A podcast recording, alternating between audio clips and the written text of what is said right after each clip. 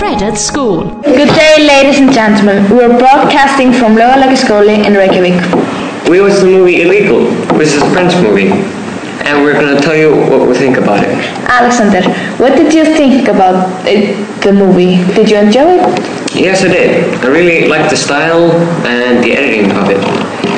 Eh, It was kind of sad, if you think about it. And that's about it, I think. What about you, Christian? Um, I thought the movie was really touching, and I felt really bad for her and her son when she got locked up. Right. Yeah. But what about you?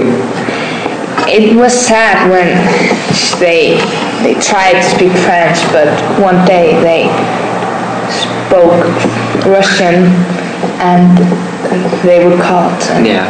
It was on his birthday. And What do you guys think about the main character? she I really like the main character because I uh, no, I didn't really like her, but she was a good actor. But I did kind of believe the character, and there are a lot of like scenes that they could like skip, unnecessary scenes. Yeah. Yeah. Right. But what do you think about the perspective and editing of the movie? I kind of liked it. Liked it because. Yeah, it was.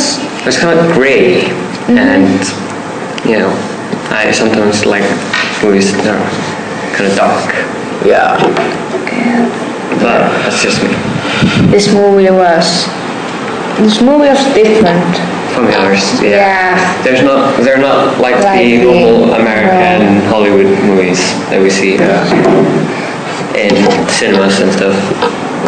It was quite interesting, I think. yeah. It was not like the top, uh, like a typical Hollywood movie. Yeah, It was like I said, yeah, I agree. So But- personally, I liked it, and Yeah, it Yeah. was sad and it could happen. Then Yeah, it the was like, world is I kind of feel what, like we're repeating ourselves because we don't know what they're saying. So shouldn't we just end it here?